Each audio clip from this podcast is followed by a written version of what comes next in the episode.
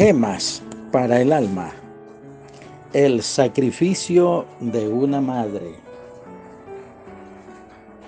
¿Puede una madre olvidar a su niño de pecho para no compadecerse del hijo de sus entrañas? Isaías 49:15 Reina Valera, siglo XXI.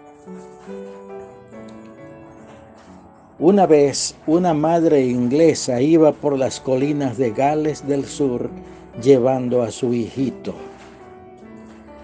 Nunca llegó a su destino porque se encontró con una terrible tempestad de nieve. Perdió el camino. Los que salieron en busca de ellos encontraron a la madre casi sin ropa. Cuando levantaron el cuerpo, hallaron debajo de ella el cuerpo del hijo. La madre se había quitado su ropa para envolver al niñito y para protegerlo mejor, se acostó sobre él.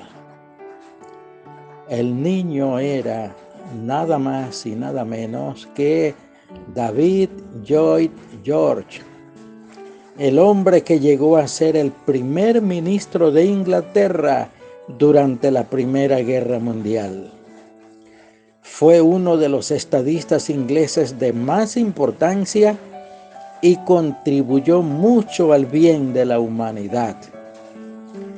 Él siempre se acordaba de que el sacrificio de su madre le había salvado la vida y de que se había salvado para hacer algo especial en este mundo.